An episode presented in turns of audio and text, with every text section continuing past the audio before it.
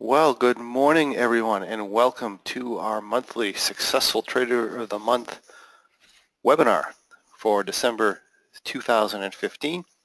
And uh, Successful Trader of the Month is a program that Sherry and I came up with to reward and honor those traders who've put in the work and as a result are doing awesome with trading. They received the prestigious Lock in Your Success Successful Options Trader hat, and they receive an entry for a drawing to attend one of our free events. Uh, Successful Trader of the Month is also for you, the aspiring trader, because by having those successful traders share their experience with you, you'll gain insightful and useful uh, insight and become inspired by knowing that it can be done and that there are many different paths in which to do so. A trader could qualify for success, Successful Trader of the Month in several ways. First is to provide a trading plan and a recent trade that we'll evaluate. Second would be to uh, stand out by helping in the community. Uh, this might be through sharing useful information or providing guidance or providing encouragement. Third might be is if I notice someone who breaks through a significant barrier or, over, or overcomes a challenge. And fourth would be for creativeness. In other words, someone who's successfully adapted their trading to their unique um, personality, whether it be through one of my styles or someone else's, or even better, maybe even something that came up on their own. Today I am speaking with Kevin Lee, but before we get going, I actually do need to quickly run over our disclaimer material and let you know that the presentation is given for educational purposes only.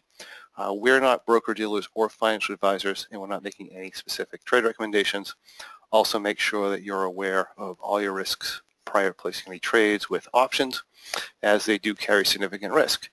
We may use hypothetical computer-simulated trades. We may use live trades if we go over an example today, uh, but keep in mind if, if, they, if they are Uh, hypothetically uh, computer-simulated trades, that the results are believed to be as accurately represented as possible. And if they're live, I have not verified them myself personally. So just keep that in mind. So this month, we are talking again with Kevin Lee. Good morning, Kevin. Hi, good morning, John. And it's, and it's evening for you because you're way over there in Singapore, aren't you? Yeah, that's right. It's uh, ten p m now. Oh, we're keeping them up late. That's uh, that's great. So, um, you know, Kevin, I chose Kevin this month because I, I think that, you know, he's been consistently uh, successful as a trader pretty long term. I mean, we've been talking for a while, right, Kevin? Um, I remember yeah. we first made contact quite a while ago, and um, and boy, this you know outstanding progress and and following and improving his methodology. So that's why um, that's why Kevin was chosen.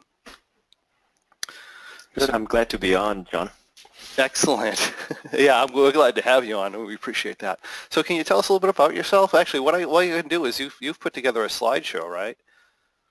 Yeah, uh, I've got uh, a, slide deck, uh, a slide deck that I can uh, show.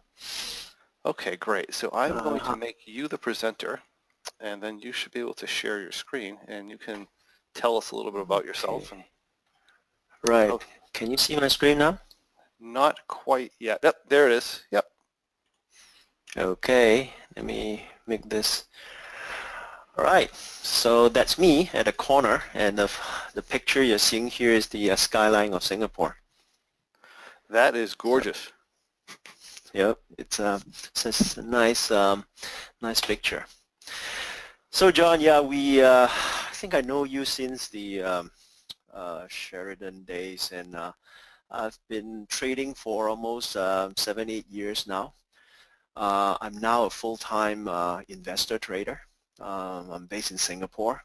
But before I became a, a full-time investor trader, I spent about twenty-five years in the I T industry. I worked for various uh, U S companies like uh, Intel and, and Seagate and E M C. So um, I started learning options um, around the oh seven oh eight uh, time frame, right before the uh, financial crisis. Um, I went through uh, different uh, learning schools and different methodology. Um, then um, I, you know, I went through lots of different um, techniques. Some were successful, some were not so successful. Later, I'll talk about that journey. I think that journey is quite useful for uh, uh, many others who want to take the same path. So now I'm uh, doing full-time, uh, managing my own money. I don't manage other people's money. It's a full-time job for me. Um, I manage uh, two types of portfolio. The first type is the, the first portfolio consists of high dividend stocks um, that generates consistent income. I think this, this is very critical for me because the second part, which is option, I wasn't sure initially whether that can be consistent. So I, I needed the first Um, the first portfolio to ensure that even if I don't generate income from options for one or two years, I will have no uh, problem. So, and then I carried on, and currently I still manage this uh, two portfolio, although I must say that uh, I'm now plowing money from the first portfolio into the second portfolio. Okay, so just, um, you know, uh, something I, I was thinking about is, so you spent a long time in the I T industry, and if you're in high dividend stocks, you must have saved or collected a, a fairly large amount of money, and you invested in, I don't know, what, mutual funds or something, or, or just your own? No, things like REITs, uh, REITs as well as um, uh, high dividend stocks. Okay, fantastic. And you were and you were taking the income from the dividends themselves?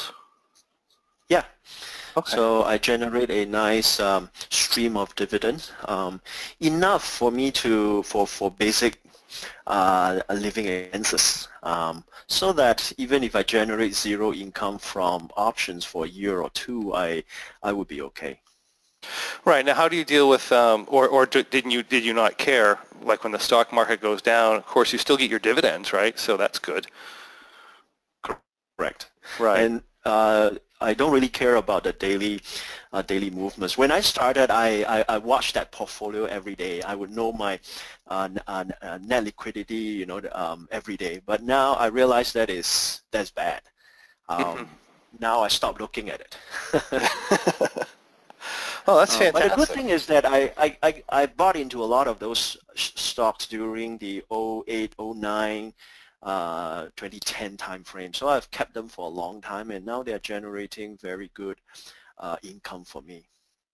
That's fantastic, and that gave you some confidence that you could go out, and um, I kind of like this because it's actually, you know, as you know, we do another website, financial freedom classroom dot com. We talk about financial freedom, and um, you know, one of the things that we like to see is people having multiple streams of income. So this is kind of like having multiple streams of income within the stock market, which is pretty cool. Correct, and and also if we are under stress to uh, to generate income every month or every you know three three to six months from options, I think that will impact performance. That is an excellent point, right? Yeah, yeah. The the the, the uh, from a psychological standpoint, the need to have that money can really, um, I guess, it would make you overtrade, wouldn't it? Exactly, or, or to do stupid things. Nice point. Yep. Excellent. So after I've uh, started on this journey, I became, I, I you know, I started learning since oh seven, oh eight, and, and then I became um, confident enough that I took the plunge in twenty thirteen. I became full-time. And ever since that, I love it. That was the, f the best career decision in my life, I think. And I love it because, you know, this is the only job, the only business that I know of that there is no boss, no customers, no supplier, no unwanted meetings, no unnecessary business travels, no corporate politics, and most important of all, nobody can retrench me. I have complete uh, control over my own destiny. So that's that's what I I, I really love, and then uh, in instead I get to you know I have complete freedom to do things that I love, things that I'm very passionate about, and and uh, after learning options, you know um, this is like um, um, I I was completely uh, passionate about it. In the uh, days during uh, the learning period, um, I I disliked weekends because the the market uh, weren't open. So, and and and and uh, um, I actually uh, continue to trade using on demand with T O S. So that was how crazy I was uh, at that point in time. I was completely passionate about it. And um, another good thing about being a full-time trader is really that uh, I end up spending a lot more time with my family. When I was working in the I T industry, I consistently travel. I don't get to see my kids. Now, uh, now I do a lot. And, and um, it's also a surprise to me that it is actually quite intellectually satisfying. There's a there's so much depth in um, in options trading that I, I get to learn. The more I learn, the more I realize I uh, I uh, uh, the amount of things that I, I need to learn. And obviously, it's financially rewarding. And um, and thanks to you, John, I think you made um, you played a critical role in for me to transition from being um, Uh, non-consistent to consistently financially um, um, um, successful. And um, and a lot of people ask me that, isn't it very stressful to to be a trader? And my answer to them is absolutely not. Absolutely, it is much less stressful than working for a large corporate, I think. And most right. important of all, it's uh, is the most healthy lifestyle I've ever had. Now I have a lot. I spend a lot of time playing sports and and exercising. So that's, that's fantastic. You know, one of the things that actually is, I mean, I see it as a benefit, but a lot of people see it as liability. Is, is you're overseas, and I mean, you kind of have to trade in the middle of the night. But that what that means is you're not watching the market. I think a lot of the people in um, in the U S, they get completely stressed out because they sit there in front of their computer all day watching their profit and loss. Um, yeah, that's very true. Um, in my initial days learning to trade, I actually uh, tr uh, learned day trading. Uh, I day traded uh, the S and P E-mini futures. Oh, that was stressful. I had to glued my eyes to the screen, and if I were to go to the bathroom, I have to close my position. Yeah, right, right. And I have some people who have, they have actually have bottles they sit with at their bench, which is, I know it's a bad image, but this goes to show you how, how stressful it really is. Yeah, yeah, and I decided not to do that, and, and luckily I found options, and um, and now trading is uh, much more uh, much more enjoyable. That's fantastic, and since you since you do it at night, you basically have all day where you completely can can completely chill out and and uh, spend time with doing what you want to do. So it's awesome. Right, and and John, um, initially when we we were learning um, the the strategy that we did at that time, we because of the high gamma, we had to watch it um, uh, full day. And you know, ever since that, um, I, I learned from you doing M three and the lower gamma trade. Um, I only had to look at it um, an hour or two a day, and sometimes I even spend like fifteen minutes before I just turn off my computer. Uh, so I think that is extremely important for people who who have a, a, a time difference uh, with the U S. Right. That's excellent advice. Excellent advice. I yep. think that's actually excellent advice for people who are actually in the U S too. By the way. Yeah, that's that. That's true. Uh, we would we were we were chatting just the other day, John. That uh, uh, Netflix is a good thing. I was watching that day when the when the market came down forty points and then completely rebounded. If I didn't, I, I wasn't watching Netflix, I would have uh, done something. Right, it's wor- it was worth that ten dollars a month for the Netflix, right? Absolutely, absolutely. Yeah, so um, let me talk a bit about about my learn, learning journey. I and and, and I, as I look back into the past eight years, I see three distinct phases. The first phase is when I just started um, to learn about the basics of um, of of options, what is put, what is called, and then and then I progressed into Uh, uh, mentoring uh, program, and I got to learn about um, trading plan, et cetera, et cetera. So I gained competency in options trading very fast during this this period of time. Um, I at that point uh, uh, during those days where I traded four to five strategies simultaneously: uh, low prop condor, high prop condor, butterfly, triple butterfly, calendar, everything that you can think of, monthly, weeklies.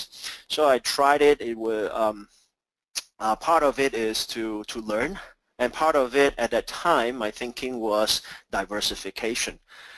Then I realized that having four or five strategies at different timing actually weren't diversification. It, it actually meant that at any point in time I something will be in trouble. Uh, yeah, so, that, that too, Kevin, right? But another thing I, that I noticed too, when I, I mean, I think everybody has to go through this where they trade four or five strategies simultaneously, and they're and they're they're learning, right? Because they're trying to figure out what they want to do as a trader. But I think, you know, when the market crashes, all the strategies go. Yep, exactly, exactly, and all kinds of mistakes will come in. I've, you know, put become call, call become put, and uh, you uh, close different, uh, uh, close a position in in a different month, and et cetera, et cetera. So I've I've been through that, uh, but it was it was really good learning. I, I traded very small at that time, uh, probably about five to ten thousand dollars per per position. So four or five strategies, only up about fifty thousand dollars. So I spent a couple of years doing that. Uh, it was really good learning. But then uh, after a while, I kind of like hit a wall. It's like, okay, I've been doing this. Uh, I know how to be profitable, but I'm not consistently profitable. I, I could make money a month, two months, three months, and then I would have a big loss. Um, I continuously uh, try to look for the next be best strategy or next better strategy. So I, I, I, you know, I, I join forum. I buy programs. I, you know, I, I hire mentors. I, I, you know, everything that you can think of. I, I tried it, and then um, I, uh, I weren't making much progress until I realized something, that in order to move from this first phase to the second phase, actually I need to do less rather than doing more, which is what I, I realized. I had to. Um, focus. I, I need to, instead of trade four to five strategies simul simultaneously and continuously trying to look for the next better strategy, it is much better that I focus on trading one or two and one or two in one or two underlying. Get really, really comfortable and really, really um, uh, knowledgeable about everything regarding this particular trade.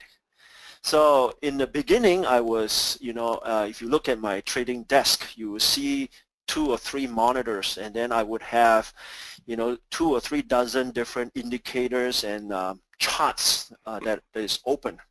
So I was always looking for the, the right timing to get in, right timing to get out. There will be pivot points. There will be uh, uh, M A C D. You have stuff like that that I'm looking at. What I realized is that all those complexity doesn't actually helped me. It, it made yeah. it worse. Uh, it means that decision becomes much more complicated, and, and, and a lot of times when market moves really fast, that causes a lot of anxiety, and that causes performance problems. So it, as I move from phase one to phase two, the, the, uh, the action that I took really is to simplify. Simplicity, simplicity actually increased my performance. That, um, so I cut away most of the strategies and focused on trading just two things. One was the um, the Weirdo that um, that I learned from Dan Harvey, and and the M three that I learned from you, John. Nice. And that drove, that made a huge difference. That actually turned around my entire um, trading um, uh, performance. That's fantastic, and they're, and they're both very similar trades when it comes to T plus zero line profiles. So, um, and, and and they, right, yeah, they're very nice reacting and stuff. So that's awesome. Right. Then I started to to see consistent results, and um, uh, and and and like like I mentioned just now, uh, because of the time difference, this uh, low gamma trade really helped. help me out. Instead of having to glue my eyes to the computer before the market starts to the end, um, I now can only uh, I, I can afford to just look at it uh, for one or two hours a day. I think right. that that was really, really important. Yeah, then, especially um, since nighttime. Oh yeah, ex ex exactly. Um, before uh, before I transitioned to this phase, I Uh, you know, I would start about eight p m my time, which is uh, which is seven uh, a m your time. Mm-hmm. Preparing, uh, uh, going through all the news that I can I can find, uh, watch. You know, uh, if there is any cr uh, key key announcements, I would be uh, watching. You know, those uh, um, unemployment data, any Fed announcements, and all those. I would be on top of it. Now I don't care. I, I realize that even if I know, there's nothing I can do, or and if I take action in the first thirty minutes, um, I will get killed anyway. Right. Yeah. It, it's it's really interesting, and, and it's it's funny how sometimes traders or, or we kind of trick ourselves or lie to ourselves into thinking that we know what the market's going to do because certain news is coming out. Um, there's a lot smarter people than than us that have a lot more information than we have that are that are already uh, pushing the market one way or the other, depending on what the most likely thing's going to happen. So it's really, and all you can, I mean, really the best thing you can do is just just see what happens and and uh, deal with it. Is this control panel blocking your view? It is not. We cannot see it at all. Okay, so oh, you cannot see it at all. Okay, all right. So I can move it to the side. All right, then um, then as I um, as I gain competence and uh, and and and gain consistent result, then I realized that um, in order to for me to uh, go to the next step, the next level, um, I need to start looking at our uh, our my trade differently. A lot of us who started uh, trading uh, with a plan, we follow the plan as it is written. Uh, when you get to fifty delta, do this, one hundred delta, do that. Uh, when you see a delta a theta ratio hit this, do something else. Mm-hmm. um, a lot of times that is very comfortable, that's very easy, and especially when it drives consistent results, sometimes um, complacency will, will set in, and then we'll get into a, uh, a steady state where we don't want to change. That's a, that becomes a comfort zone, especially for the past two years, John. Um, it has been so easy. Uh, mm. We didn't really have to do much, and you know, we end up with fifty, sixty percent annual return. So I think that is a bit uh, dangerous in my, in my opinion, that uh, if we were to just follow a Uh, almost like a, not a black box, but a gray box type of uh, trading. You, you know so, something about it, but you don't really know a lot about it. Um, what if the market changed? Um, that, that trading um, plan may not work anymore. So I decided that uh, in order to uh, lift myself up to the next level, I really need to dissect the trade, really ask the question of why. Why, when I see certain condition, I need to do certain actions, and and I push myself to to do the research to understand, are there better ways to do it? When what are the trade-offs when we were to make any decision? So I start to look at butterflies, not as butterflies, but instead of two spreads. And then when I start start to look at it that way, uh, things make a lot more sense. Um, the decision of for making adjustments uh, make so much more sense then. So my my goal in, in this phase, which which is where I'm at right now, is really to be able to internalize things that um, I learned, things that um, I'm trading, so that in the future I can own the trade and uh, Uh, maybe even be able to create my own own uh, own trade. That would be uh, a goal that I set uh, for myself. And um, and I think uh, at this point in time, we know the mechanics of the trading. We can be successful. We can be consistent. But our subconscious mind is still uh, the the next most important thing to. Uh, to be trained. I don't think I'm there yet. Uh, sometimes I still kid myself that I'm not uh, stre uh, stressed out, but when the market moves fast and I see my uh, losses accumulate, um, my subconscious mind are still, is still jumping out at me. So those are the areas which I think uh, is my uh, uh, my focus. That that is fantastic, and I and I think your comment about dissecting the trade and stuff like that is is really good, and and I and I mean that in the manner that I think when we start trading, we look for this set of rules that is going to work everywhere, every time, no matter what, and it's going to work spectacular every time. And they simply don't exist. I mean, the reality is in the options market is we have, um, when the conditions are different, they simply price the options differently. So the same position with the same delta numbers and the same this or the same that is not going to react the same. Sometimes the market's trending. Sometimes it's trending up. Sometimes it's trending down. Sometimes it's sideways. Those are all different market conditions, and you know the kind of the principle behind the M three trade in general is to give you a, a, a structure or a framework that's going to work okay in just about anything, and, but it doesn't really excel in any one thing either necessarily. Um, but there, you know, there are times when the M three trade is going to be break even, break even, break even, or, or loss, win, loss. Um, But the idea is that you stay in the market without getting killed, and then you learn how to deal with the market environment changes. And I think that's extremely important when you go out on your own. Because if you still have your job and stuff and your trade stops working, not a big deal. You know, you, you stop trading, maybe you go looking for something else that works. But I think, you know, when you, when you come out and you say, I'm going to depend on this now for income, and Um, you know, like you were saying, Kevin, and, and I think a you know a, a big help to you was that you had some dividend income coming in. Is that, hey, if the trade doesn't win, it's not a big deal. And the reality is, even if you go out full time and that's the only thing you're trading, you still have to have that attitude. The trade doesn't win. Hey, that happens sometimes. It's not a big deal. And then have the knowledge to come in and say, well, these are the market conditions. This is why my trade lost. What can I do in these market conditions to make sure that that doesn't happen again?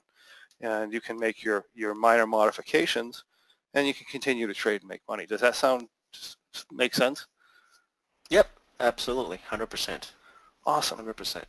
Yeah, I yep. think that's an important point. Yep, so then as I was thinking about it, and uh, there are things that I, uh, over the, uh, the past few years, I learned I, Uh, that is useful. I'm going to do more. There are things that I uh, stop doing and make sure that uh, it will not um, resurface. So things that I want to do more is really to plan what I do and then do what I plan. I think that that is really, really critical. And, and John, I think you took it to the next level by making sure that our plan is well uh, backed tested, and we back test our trade at um, at three thirty in the back trader. Make sure that we, we trade at three thirty, and for me it is is about one to two o'clock. So I think that is is really really critical, that uh, if we want consistency, we have to do things consistently. And um, uh, just now we talk about understanding the why instead of just following um, rules. And also be data-driven, and I realize that, you know, in the world of uh, trading, there's so much misinformation out there. Um, it's really easy to get lost, and and the way to ensure that we are going in the right path is to be data-driven. Anything that we look at, a trade plan or strategy, or or somebody told us something about a Uh, market pattern, for example, um, I now insist that I look at the data. If there's no evidence to support it, I will just junk it. Um, learning, unlearning, learning, and, and then unlearning again, I think that is a repeated uh, process. It will, it will continue. I think that is really, really critical as the market moves and change. Whatever that we we we learned before and proved to be successful might not be successful anymore in the future. And just now you said, um, John, about um, uh, losses. I think this is this is the big one, um, the ability to embrace losses. I think that one uh, we still struggle, despite the fact that um, we have been trading for so many years. The feeling of losses is something that everybody is fearful of, and, and it doesn't feel good. But it is it is important that uh, we are able to to understand that that is part of um, part of the game. Right. Things that I uh, wanted to stop doing, and uh, I got a whole bunch of them. That I just list down those that are, that that is important. Stop watching C N B C. I think that one is very important to me, especially before market opens, because there's so there were so many instances whereby I I heard somebody on C N B C or Bloomberg or whatever said something, and then it changed my it changed my perspective of the market. Instead of making an adjustment, I stopped making it, or Uh, when I'm not supposed to make an adjustment, I would make an adjustment. Right. And you know what I told myself? It will happen. Unconsciously, yeah. And, and you were just talking about the unconscious earlier. Unconsciously, and, and this, this is scientifically proving that there's this thing called priming. And when you prime someone with certain things, it automatically shifts the way that they think. And watching C N B C, I mean, even in, if you say to yourself, well, I'm not going to let this influence me, the reality is that it actually primes your unconscious. And uh, and it, it's, yep. it's going to bias yep. you. Yep. So the best way is to stop watching, especially right before the market opens. Right. Uh, so I had to stop uh, watching my P and L, um, you know, constantly. I, that has an impact on performance, because it will uh, it will cause me to do things that I'm not supposed to do. Uh, avoiding losses here. Uh, just now we were talking about embracing uh, uh, embracing losses. That is that is a mentality. Avoiding losses is an action. There are a lot of times when uh, we we change our our um, our or my trading plan just because I wanted to avoid losses, and then things get worse. Yeah. Yeah, I was talking to somebody this morning, or actually yesterday, I think, Kevin, and um, he was kind of in an M three trade, and he was near his loss level, and he, well, he wasn't that close, but he was kind of near, and he, and he just wanted to keep flattening it out to avoid further loss. And I'm, I said, look, I mean, if you if you if you're always trading completely flat with your T plus zero line, and you're drawn down, you're not giving yourself a chance to win. Yep. Right. Exactly. You're just taking away yep, that chance. Exactly. Yeah. Excellent. And and then uh, and and I wanted to stop predicting market direction. I tried it. I I'm not good at it. Somebody, uh, some other people are. Uh, so I just want to make sure that I uh, it, it it doesn't uh, impact me anymore. And also stop looking for the perfect trade. It doesn't exist. So I I think these are the the, the important key learning. Uh, I I think the hard part is, uh, am I able to continue to practice? Right. So uh, I would say the key success factor uh, for me is really passion and hard work, because that is that that underlines everything else. Uh, we will get into rough patches. We will get into difficult periods. We will have to spend the ten thousand hours. It's really a lot of hard work. If we do not have the passion that uh, that underlines all this, we will give up. Um, and you know, um, where I've got many friends who uh, in, in Singapore who wanted to do the same thing that I'm doing right now, and I'm giving free uh, coaching to them. Um, the, the, the success rate is actually very low. Uh, people wanted the, uh, the lifestyle, but they didn't want to put in the hard work, and neither did they have the passion. So uh, most of them would just uh, give up after, some give up a few months, some give up in a year or so. You know what that tells me, Kevin, is that, is that the path is there. And it, you can, I mean, in other words, the, the mechanics are there, the uh, coaching's there, everything's there to do it. But um, the reality is there's only a small percentage of people who are actually willing to put in the right type of work in order to make it happen. Does that sound right? Yeah, exactly. And it, it, when I just joined this industry, I just joined trading, people told me that it, this can't be real. If Uh, if it is, if, if trading can make consistent money, nobody will be uh, needs to work. I didn't know how to answer that. Now I do. Uh, then the answer is that it's, it's not easy. It is a lot of hard work. Right. It, it, it's as they say, it's simple, but it's not easy. Absolutely. It is like it is no different from training to be a an engineer or doctor or plumber or pianist or whatever. You need to put in the ten thousand hours to be successful. So I think having the passion uh, for it is really, really critical. Indeed. Yeah, agreed. Yep. And um, then with the passion, uh, we need to continuously uh, have this mindset of of improvement. It's a constant and never-ending improvement that makes the difference. Uh, being good is the enemy of being great, and it came from this book, and I, I really like that phrase. Um, we, it's, it's very easy for us to get into a performance plateau uh, once we have the first level of competence, uh, but if we do not put in the constant and never-ending improvement into our trade, uh, what might work today w- might not work in the future. Mm. And therefore, it's so important that I think I need to continuously sharp, sh uh, continuously sharpening my my saw, so that whatever the market throws at me in the future, I have the right mindset uh, and uh, and the ability to uh, to handle it.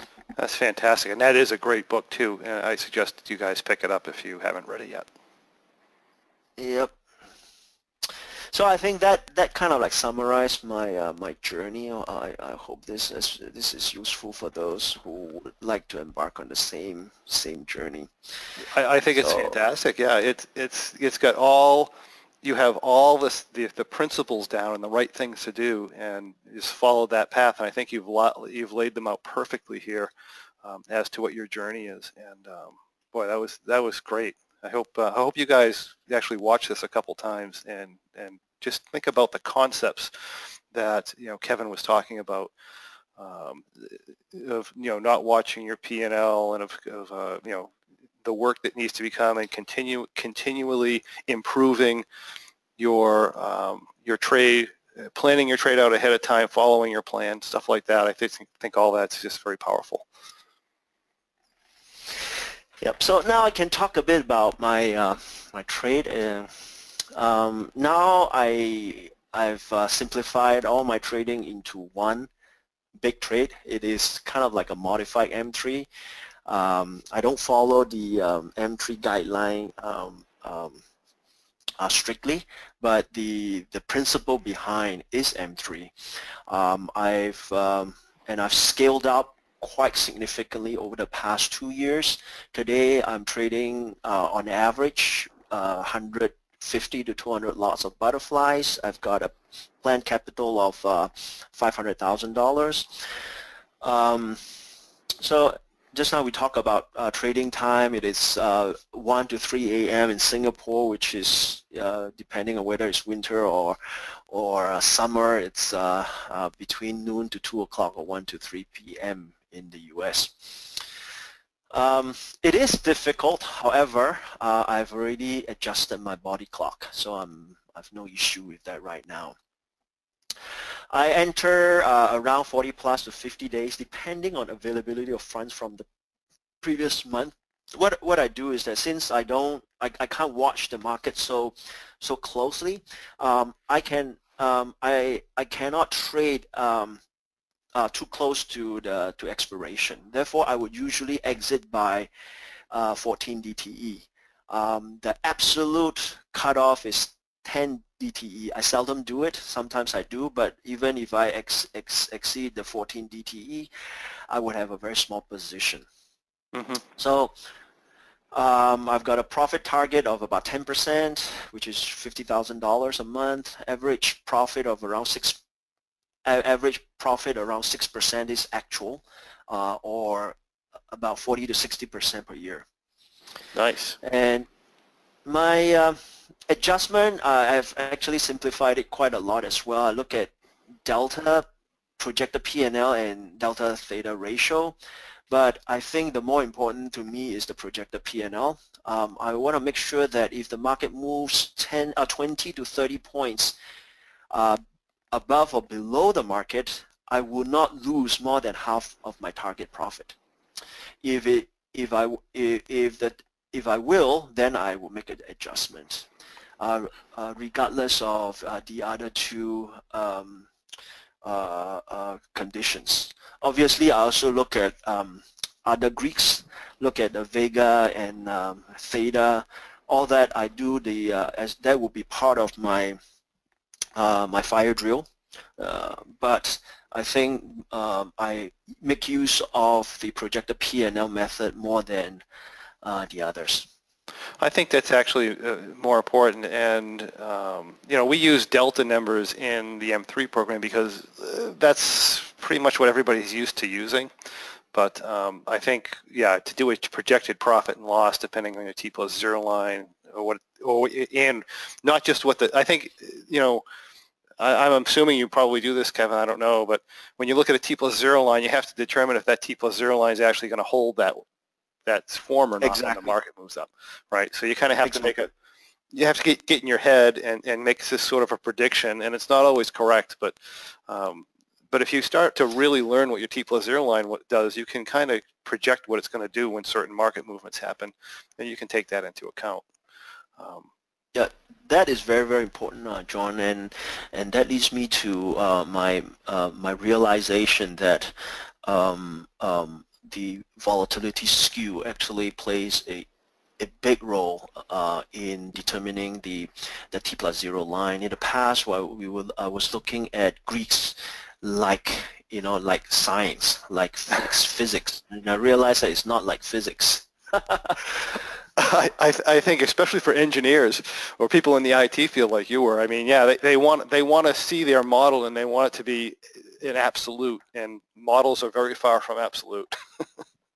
Yep, it is it is very far. So, and I realized that a lot of things that I learned in the beginning of my career uh, weren't correct uh, uh, when it comes to volatility. You know, like like for example, we had this debate about uh, whether a calendar is a is is a, is a positive vega or negative vega trade. Um, you know, it can, it can show positive vega in Greeks, but it is it might be negative vega if you con, uh, if, if you take into consideration the difference in I V movement between the front month and the back month. Right. So things like that uh, plays a big role. So that leads me to the to my next point. So I start to put together tools that I use um, um, on a daily basis. Uh, to help me with my trade. D during my fire drill, it, it, it, one of one of the issue that I had in the past was, how do I determine whether um, a butterfly is a good, uh, uh, the, the, the butterfly mid price is a good price or not? And you helped me a lot, uh, John. So what I what I did is, uh, I I um, I downloaded those. Uh, uh, this kind of information from T O S in the past, and now I realized that I could do that Uh, directly from from O V. So I download it on a daily basis, and what you see here is a is a table of the butterfly prices. These are uh, this one, two, three is every day, different days. Um, what I've listed here is, like for example, this fifteen point one five. This is the butterfly price of a, a, a fifty point wide butterfly with a center strike of one one two zero, and this one would be the one one one zero. So we then, at one glance, I know how the at the money butterfly price change over time. Right. Um, and then if I were to Uh, if I want to put in, let's say, a uh, bearish butterfly twenty points below the market, then I would just look at this one, and this one, and this one, and this one. Then I just move that way. And notice, and notice the price changes, because your butterfly is supposed to be, and from a Greek standpoint, it's supposed to be positive theta, right? And it's supposed to have all these Greeks, but you'll notice that the price change doesn't necessarily follow that model. Yep, exactly. Right. So, another thing and, too is, and then I... Look at, the thirty-first, look at the thirty-first, the price gain from an at-the-money butterfly. I'm sorry, Kevin, I don't mean to be. I just think this is this is a really cool spreadsheet that you made. Um, it's, it went from eleven fifteen to twelve seventy-five all the way up to about thirteen eighty-five, right? So you had a yep. really large price increase. And once you, I'm sure if you do this every day, you can see it. But you, you got a very large price increase in a short period of time, and then you can see the collapse of the price of the price right after that. So it kind of helps you determine when's a good value time, I think, right? Yep, exactly. And uh, I I put this on, on top. The this asset change means what is the um, uh, R U T uh, change for that day? Uh, like this is uh, uh, R U T went up, R U T went up eight point three points, and this day it dropped seven point seven points. and this is this this line is the R U T uh, uh, price, nice. and uh, days to expiration. So at one glance, I get to see uh, this is really very helpful. And I have another version uh, that is every thirty minutes for the previous day. So I look at it. This is a daily movement, and then I have a half-hourly movement. With these two, I basically know what is a reasonable price for uh, for butterflies today, unless the market moves significantly. Right.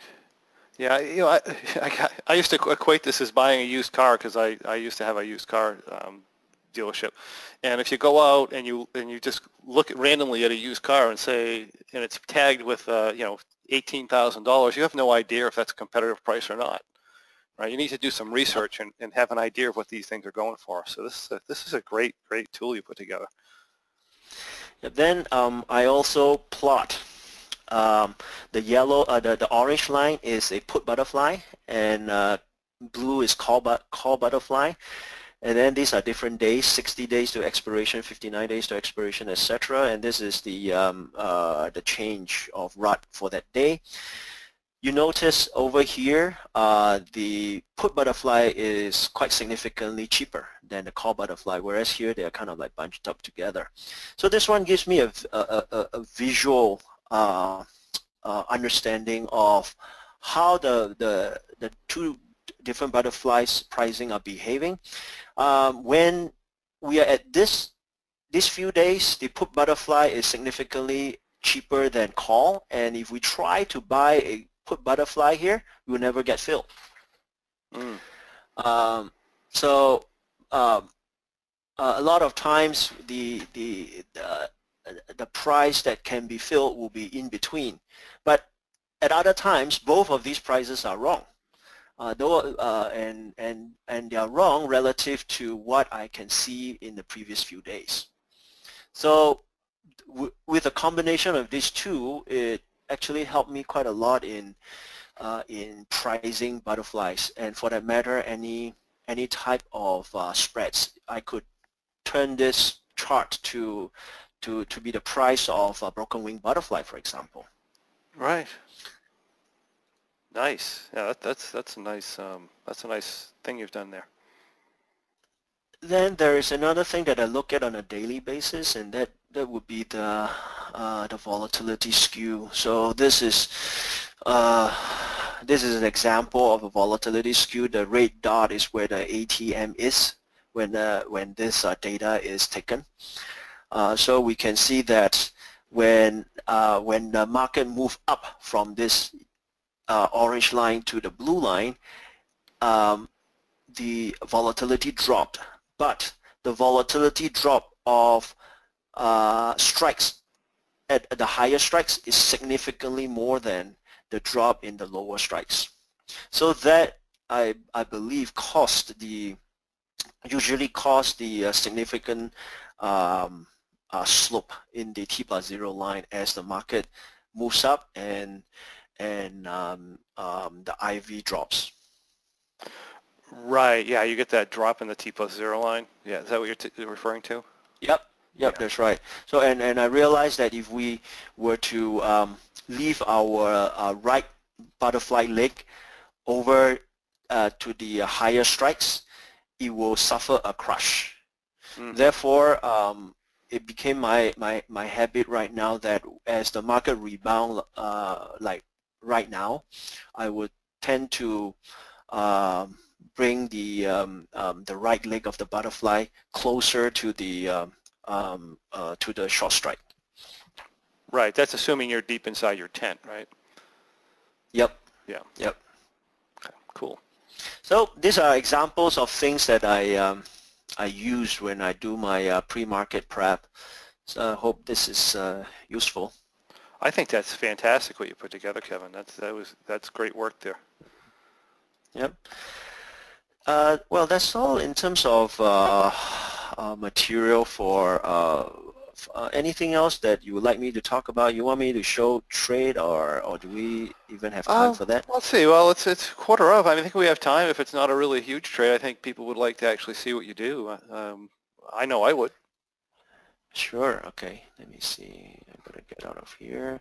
Unless there's any questions that pop up, but I don't see anything at this point. Oh, wait a minute, hold on a second. Let me see what we have for questions. I haven't been looking at it. Um, oh, nothing, just, just good comments for you, Kevin. Okay, all right, thanks. All right, I've got um, uh, two trades here. I can go over uh, quite uh, quickly. Um, I can start with a easy trade. This is the one that uh, uh, for for December, uh, December twenty fifteen ex expiration. I entered. This is my first tranche, and I, as I've explained, I took money out of my November and put it into December. So this is my first tranche. Uh, after a few days, I have more money. I put in a second tranche. So it looks like this. Uh, uh, no big deal. And then nothing so happened.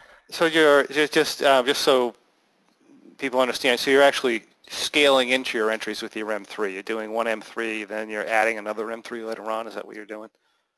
Yeah, exactly, okay. exactly. But I'm not doing it to to time the market or to you know because I uh, you know I'm I have a certain market expectation. It is purely because I have additional money coming from November. Oh, okay. Very good. Yeah. So, so I, I know somebody, some some other people do it like they will put in one tranche and then wait for three days and put in a second tranche. Uh, I don't do it that way.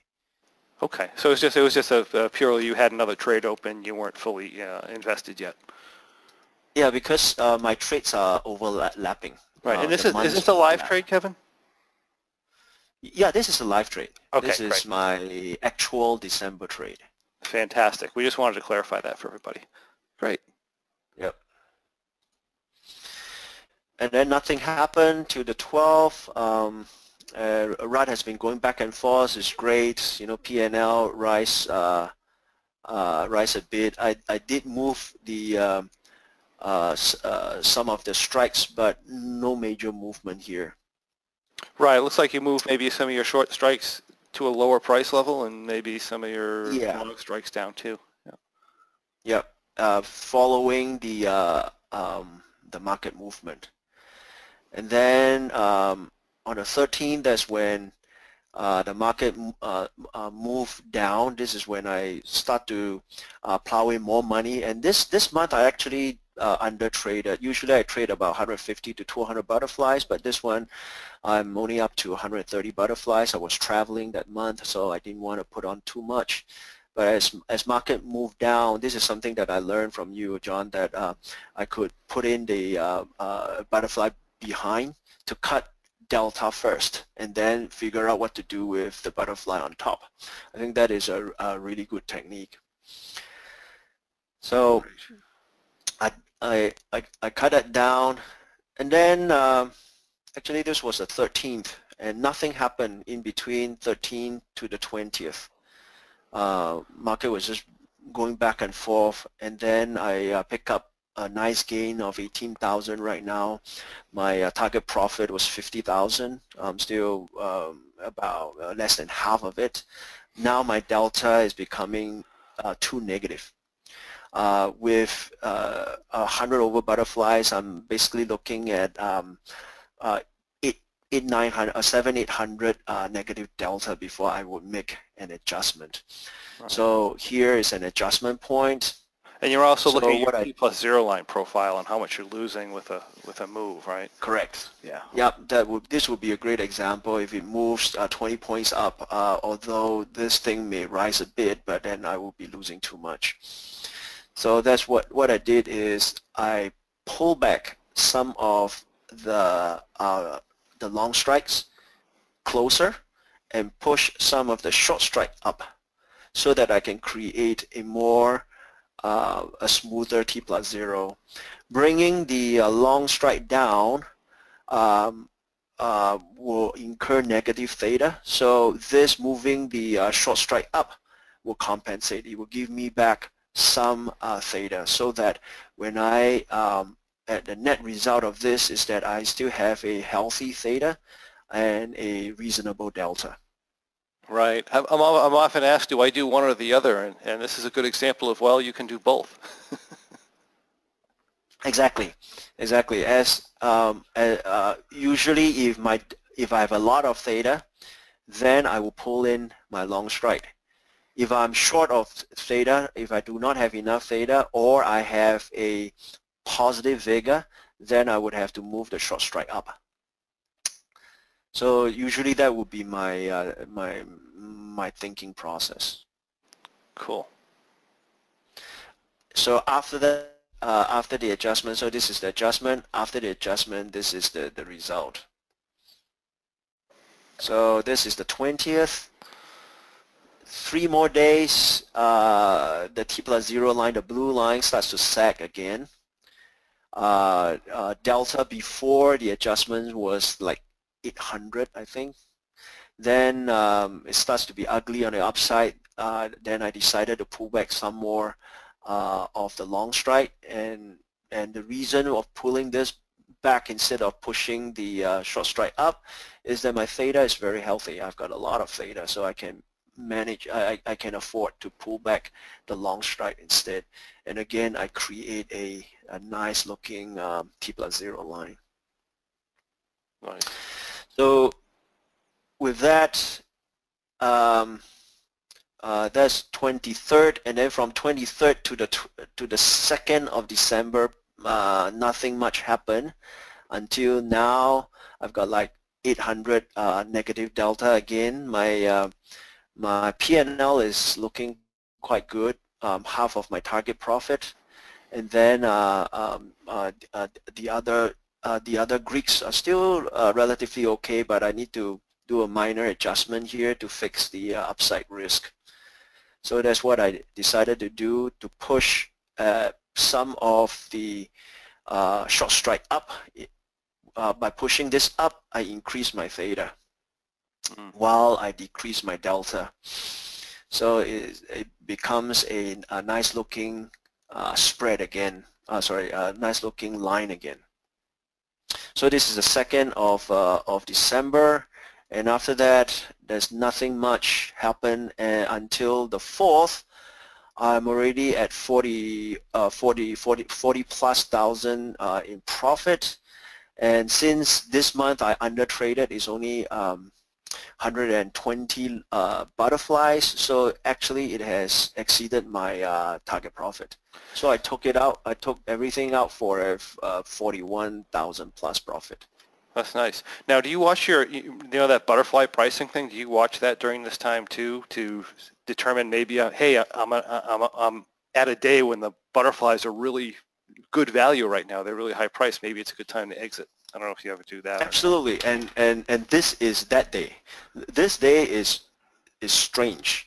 Uh, I my my P and L went from like thirty-two thousand dollars or thirty thousand dollars in the beginning of the day to forty-two thousand uh, dollars when I exit. It, right. it it just collapsed. That's beautiful. I think a lot of people, they, they see the forty-two thousand dollars and they say, oh, wow, well, the trade's doing really, really well. I went from thirty-two thousand dollars to forty-two thousand dollars today. I think I'm going to stay in it. Um, yeah. And then, the next day will be gone. Down to thirty-two and it's moved forty points or something, right? Exactly. And and uh, this this is a strange day. Uh, I, uh, I I remember this day because it was, I was talking to my wife. I said um, um, it, it was a gift from the market maker. Exactly, right, and you take the gift when you get it. Yep. So, so th this is a this is an, an example of an easy trade. Then I have an example of a harder trade, which is my current trade, which is the February expiration. Um, I started uh, uh, twenty-ninth of December. I was expecting. I have a couple a of rally. questions, Kevin, if you don't mind. Sure, go would ahead. You say, would you stay in closer than fourteen days to expiration if your profit was lower? Uh, it depends on uh, on the position. Uh, do I have a good position to to stay in? Uh, if I'm at the center of of the butterfly of the tent and uh, there's no threat, I might.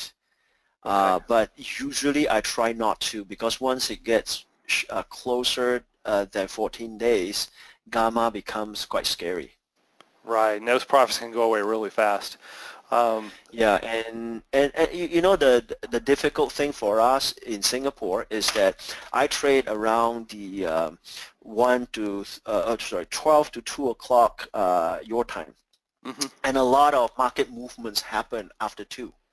So even after I've done my adjustment, I'll be exposed to end of the day movement and the overnight risk, uh, which um, if let's say I've done my adjustment or I decided not to do an adjustment um, at the end of the day, my day, uh, the, the market could move another fifteen points at the, uh, before the market ends, and then move another twenty points uh, at open.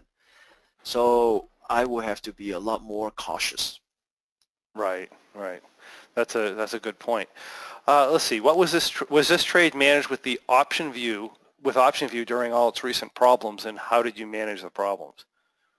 Oh, that was uh, that was a horrendous experience. I had three versions of uh, of uh, of OptionView, and I would be opening one and close one, and then to to compare to compare the Greeks and uh, and the T plus zero line.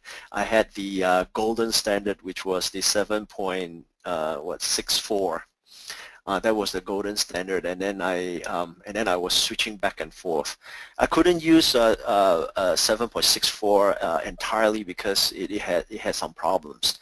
Um, so and, and I wanted to backtest the other two versions as well. So so I've, um, uh, that was a crazy few weeks. Yeah, I, I think I think for all of us it was. But the thing is, you know, that's one of the things with mindset and everything else is you need to be able to adapt to that kind of stuff. I mean, OptionView could go away someday. Um, the government yep. can come out with some law and change something on us. Uh, you know, we just have to be able to do that, to adapt whatever is thrown at us. Yep, exactly. So um, I, uh, during that process, I was helping um, um, um, OptionView to to debug, and I learned a lot. I learned a lot about about um, I V uh, modeling. I learned a lot about the weakness or or the imperfection of soft uh, of option software. Right. Yeah, and I think that's a and I'd like to thank you for that, for myself and for the community as well, for all your help with that. And um, uh, you know, Kevin was oh, one of the welcome. reasons it, it was fixed as quickly as it was. So so thank you. All right. Um, Okay, let me show the uh, February, um, the, the harder trade. Uh, so I entered on the twenty-ninth. Again, this is uh, partial entry um, because of, uh, as I free up capital from January trade. I added more, uh, so now I'm up to one hundred fifty butterflies. Nothing much happened. Uh, that was the fourth, and then by the sixth, I was up some pretty good money as the market moved. I added some more. I added another forty, forty-eight lots. So I'm now close to two hundred butterflies already. So to me, this is uh, almost a, um, a full entry, although I still have quite a lot of uh, money left. Uh, and then that's when uh, all the, uh, the, the doomsday scenario started. I was, I was expecting uh, Uh, beginning of the year rally. I was told that people sold their shares uh, in the in December for for you know taxation purpose. They will buy it back in January. So they lied to you. So it it um, the market came down, and um, I was uh, I was conscious about the risk on the downside as as I was looking at my my past two years uh, trading uh, result. Um, all of my losses were due to downside. I've never lost a single time uh, due to upside. Ups, uh, so I'm um, and I realized that if I were to adjust too late on the downside, and because of the time difference, sometimes this, uh, when the market gapped down, I could be Uh, you know, uh, uh, R U T could be outside the tent. So I'm, I, I've decided to move down uh, once R U T passes about twenty points below the uh, center strike of a butterfly. So uh, that's what I did, and and I'm I'm glad that I I took that action. Right. So on this day, I think one of the things with this trade in particular is pretty much, I mean, if you're trading it right, all your risk is to your downside. And you know, you have to weigh your, your pluses, cons, pros and cons, or pluses and minuses, and say, you know, if I roll back and the market reverses and goes up, hey, I don't I don't make as much money, or I don't maybe I won't make money, maybe it'll be a flat month. But if it goes down, uh, that's a real problem, right? So I, I think exactly. If, I think if you're at a borderline call, to roll back is not a bad idea. Yep, exactly. And I want to make sure that when uh, when R U T is on on the downward slope, I would have to fix it. Um, that's what I decided to do on this day. Uh, delta is already more than a thousand. When I uh, when I uh, wanted to make an adjustment, uh, R U T broke through the support of ten eighty at the time. So uh, what I did was I shifted uh, the butterflies down. So I've got uh, upper butterflies here, which I uh, took out, and then I established the ten fifty butterflies down here. So that is the that is the adjustment. And this is after the adjustment. Yeah. I'm still up a little bit of money, and I'm pretty safe on the downside. Um, that's when I call it a day. So after that, yep, market continues to go down. Um, and then um, I always look at this red line, which is the um, which is the at the money, and it's how far it has passed my uh, short strikes. So again, um, um, um, delta is picking up again, and I uh, wanted to do something uh, before I go to bed, so that, you know, it will not gap down the next day. And that's what I did. I I shifted this uh, uh, uh, this sixty-six lot of, of of butterflies down. Uh, and that's uh, that's uh, what the adjustment looks like. This is after the adjustment. Right. And again, you also, I'm still. Uh, I saw you also correct, you corrected the upside too, so in case the market did reverse on you, you didn't get hammered to the upside. Oh yeah, uh, that's what I, I I always do, because after you shifted the uh, butterfly down, the the slope on the upside is quite scary. So I had to um, uh, move. Um, I have to fix that. Hmm. So this uh, after adjustment, and then the, the the market continues to move down, but you know, it w wasn't very fast uh, on on the twelfth. Uh, but my uh, delta is, is is picking up is is picking up again. So, um, so I thought I wanted to be a bit safer on uh, on this side, and I still have uh, extra money. So I decided to put uh, an extra butterfly at a um, on a on a downside, and I'm actually up up reasonably good money. You know, uh, considering the fact that the market had moved quite a lot. You know. And I'm still up quite a lot of money. Uh, that's what I did. Um, I closed the uh, pink color butterflies, and I opened the uh, green and yellow butterflies. And I shifted the whole thing down. Nice. Uh, okay. Uh, then one final thing is that my um, uh, in the money call is already at the money almost. So I shifted it down. And I would look at the time premium. The, the way that I choose the uh, strike is the time premium. I usually look at uh, less than ten dollars. Okay, so it looks good. After uh, R U T moved one hundred, one hundred thirty points, and my, uh, my position is still up seventeen thousand dollars uh, until the next day. uh, the big move down. Uh, This is when uh, R U T really start to move thirty, forty points a day, and the speed is picking up. So uh, my uh, my P and L, uh, you know, kind of like vanished. So I'm not comfortable again uh, leaving the position where it is right uh, right here. I started to do the same thing. I removed the upper butterfly. This upper butterfly is already so far. The center strike is already so far from at the money. So I removed the yellow butterfly, and I added the green butterfly. And then I cut the uh, delta down to um, you know, five hundred plus. and I've got still got very decent uh, uh, theta. This is what it looks like after adjustment. And then the fifteenth that I, I remember, because that was a very busy day. That's the day when uh, R U T came down forty over points and then rebounded. So it was a huge down day from the start. There was a long weekend coming. Um, so I'm, I wasn't comfortable to leave the position right here. So I, I had to do something. But unfortunately, when I started to do something, uh, the position has already gone negative twenty-five thousand dollars, I think. So what I did was I started to build a butterfly at the bottom and then move the butterfly from the top, removing the butterfly from the top. Uh, it was really difficult to get fill on that day, uh, uh, so it took me quite a, quite a, quite a while. And by the time that I'm done doing it, the market reversed.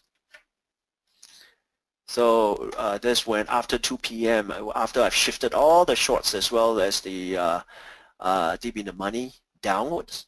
Uh, R U T did a big reversal, uh, but it was okay. I um, I kept it quite flat, but my um, P and L uh, was down.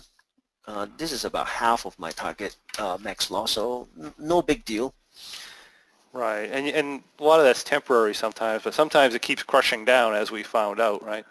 But um, uh, yeah, right. That, that's, the, that's the the only thing that I was um, quite uncomfortable was how far away these long strikes are, and I know that the uh, this M I V will collapse if R U T uh, rebound. This these two guys will suffer significantly. So I wanted to ensure that either I pull this back down or I push some of the shorts up. Okay. So that's the end of the, on the fifteenth, that was the crazy day. And then on the, uh, wait, on the sixteenth, something happened that day. Yeah, no, not the sixteenth, the nineteenth. Okay, which which which was the day that ah this one, the nineteenth. The nineteenth, yeah. Yeah, R U T dropped thirty-six point again, and then did another big U-turn. This this was the day I told you about, uh, John, that I I was watching Netflix. I decided not to do anything. uh, learning from uh, uh, previous days, uh, you know, the, the the the week before. After I did everything, the the market um, uh, rebounded. So, right. But I w my position is very different on this day. I I, had, I think I, I think most people really who had... lost February or, or anybody who lost February for the most part was due to this day, because they they and they kind of had no excuse because they're supposed to trade in the afternoon. You're you're different. You trade in the in kind of midday, but um, I mean the system will work either way. But the idea is to stay away from the intraday moves. But uh, yeah, adjusting down at the bottom here was quite painful. Yeah, so I was, um, I consciously decided to stay, uh, uh, stay late. Uh, I watched Netflix, and I decided to push the adjustment timing to uh, two thirty your time, which is three thirty A M my time. Then uh, I was, uh, by, by the time that I look at my T O S, I, I, I thought it was wrong, because when when uh, I, I, I saw positive eight points, I said, wow, it went from negative thirty-six to positive eight, and and I and I did nothing. That was that was interesting. Right, your first your first and, impression is, oh, T O S goofed up again, right? Yep. T O S goofed up again, just just like what uh, that that was my experience during the uh, twenty ten flash crash. When I looked at it, I the, the first thing I thought was T O S uh, uh, was bad. So I turned on my Trade Monster; it was the same thing. Then I turned on C N B C; it was nothing. Then I was I was thinking, oh no, is it is it another nine eleven or something? You know, it's like, what what happened? Right. I did the same thing. You know, I looked. At, I I came in. I looked for the news. I'm like, I'm waiting for the news flash. What got bombed, right? And it was just nothing, yeah, to substantiate it. It was kind of weird. Yep. Yep. So um, this is what what happened on that day. After that, I After that, I didn't I didn't do much to this position uh, since uh, the twenty uh, the twenty uh, since the nineteenth. So market stabilized and my my P and L is uh, regaining. I did move a bit here and there from you know moving this down and moving some of the shorts up. And then uh, this is yesterday, so I'm almost break even. So this this thing jumps a lot during uh, live live trading. Right. So this is where I am right now. And uh, what is it today? How's it doing? I think we're down oh, eight so or nine points or something. Yeah, this is my live position. So I'm uh, almost break even now. That's fantastic. That's fantastic. The uh, and you know these positions often they will recover. The thing is you don't want to. Yeah, so actually, let me. I'll ask you now. How do you feel? How do you feel about when you're thinking of exiting this position now? Uh, right now? Uh, yeah. In other, in other words, yeah. I mean, are you going? For, are you still going for, for profit target? Are you going for break even? You're just gonna kind of see where you sit in a couple of days. What's what's the um, what's your thoughts? Uh, I'm. I probably won't exit now. Uh, I would. I. Uh, because I'm not in any danger, I may want to fix this upside risk a bit.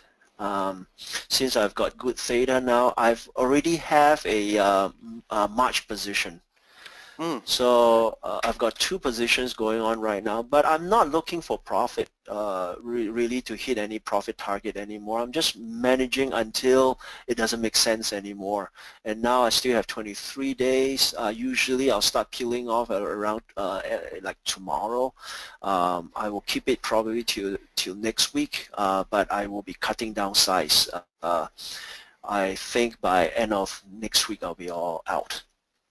Okay, yeah, that's good. And, you know, one of the things I do sometimes is, is if I draw down um, significantly, like if I'm in an M three that draws down, um, you know, five or six percent, a lot of times I'll take my initial profit target and drop it that five or six percent. In other words, right. I'm of the opinion that the, part, that the position can only make so much money, and once it's drawn down, it can only make so much more after that. So, right. And, I actually am not even thinking of making... Uh, a lot of money or, or much money at all. I, I, I would be just uh, managing the position, looking at uh, the Greeks to see whether it makes sense to stay in. If it if it does, then I will. If not, I'll just just exit regardless of what the P and L is. Right. So if you guys heard that, he he's judging his exit based on the probability of the position. If I'm wording it right, Kevin, the probability of the position yep. um, being a good position or making more money, not not whether or not he hit his profit target. I think that's extremely yep. important. That's exactly what I'm saying. Yeah, right. That that that makes a good trader because you because you know you you'll see people hang in these positions that are just completely risk crazy to try and hit a profit target oh. number, and I think that that's just foolish. A absolutely. Yeah. Absolutely. Nice, nice. Well, that, that was great, Kevin. I, I um, phew, boy, super. A lot of lessons there, um, and you know, for anybody who wants to be more successful, I think um, you know, great job trading February too. By the way, that's all, that's great. Yeah, it's been an exciting uh, trade. Um, look at my commission; it's three thousand over dollars. I looked at that too, and I looked at my, my ThinkOrSwim account, and I saw the commissions, and I said, there must be a mistake. Holy cow. I was like, there's no way there can be that many commissions like two weeks into the year, but um, I think that, that might be the case. So uh, crazy, crazy uh, market. But the thing is, you know, if you can, if you can get through these times, because the market's not like this all the time. It's only like this sometimes. If you can get through these times without hurting, get, getting hurt too badly, um, you know, that's a big win as far as I'm concerned. That's a really big win. Yep. I um, actually, um, I'm glad that um, um, the way that I, I traded this this month, and I, I, I learned a lot as well. That's that's fantastic. That's fantastic. Well, let's see. We don't have any last-minute questions. Uh, do you have any uh, closing comments, Kevin? Or um, no, I think uh, it's been uh, uh, an interesting discussion. yeah, I think it, I think it was awesome, and we got some good comments here, you know, saying awesome information and thanking you. And um, you know, I'd, I'd like to thank you as well, because I think, you know, it's one thing hearing it from me. You know, I sell programs, I sell mentoring, and, and all that other stuff. But it's completely something different to somebody who's who's come in. I mean, you're doing free coaching, which is, which is awesome, which I, I do recommend for other people as well. Um, you learn so much faster when you start teaching it. You figure out what you don't know. Um, and exactly, you know, some guy who come in here, he he had an I T job, he learned how to trade, and uh, you know, now he's doing great as a full-time trader. So uh, I I I, um, I commend you. You've been doing an excellent job.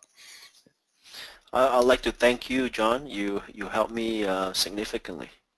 Well, thank you, thank you very much, and and, and I like to hear that too, because um, you know, that's why we do this, is so that uh, we can help people uh, achieve their dreams. So, right. All right, um, thank you, Kevin, and I guess with that we'll close up. All right, thanks, John. Okay, and thanks for joining us, everybody.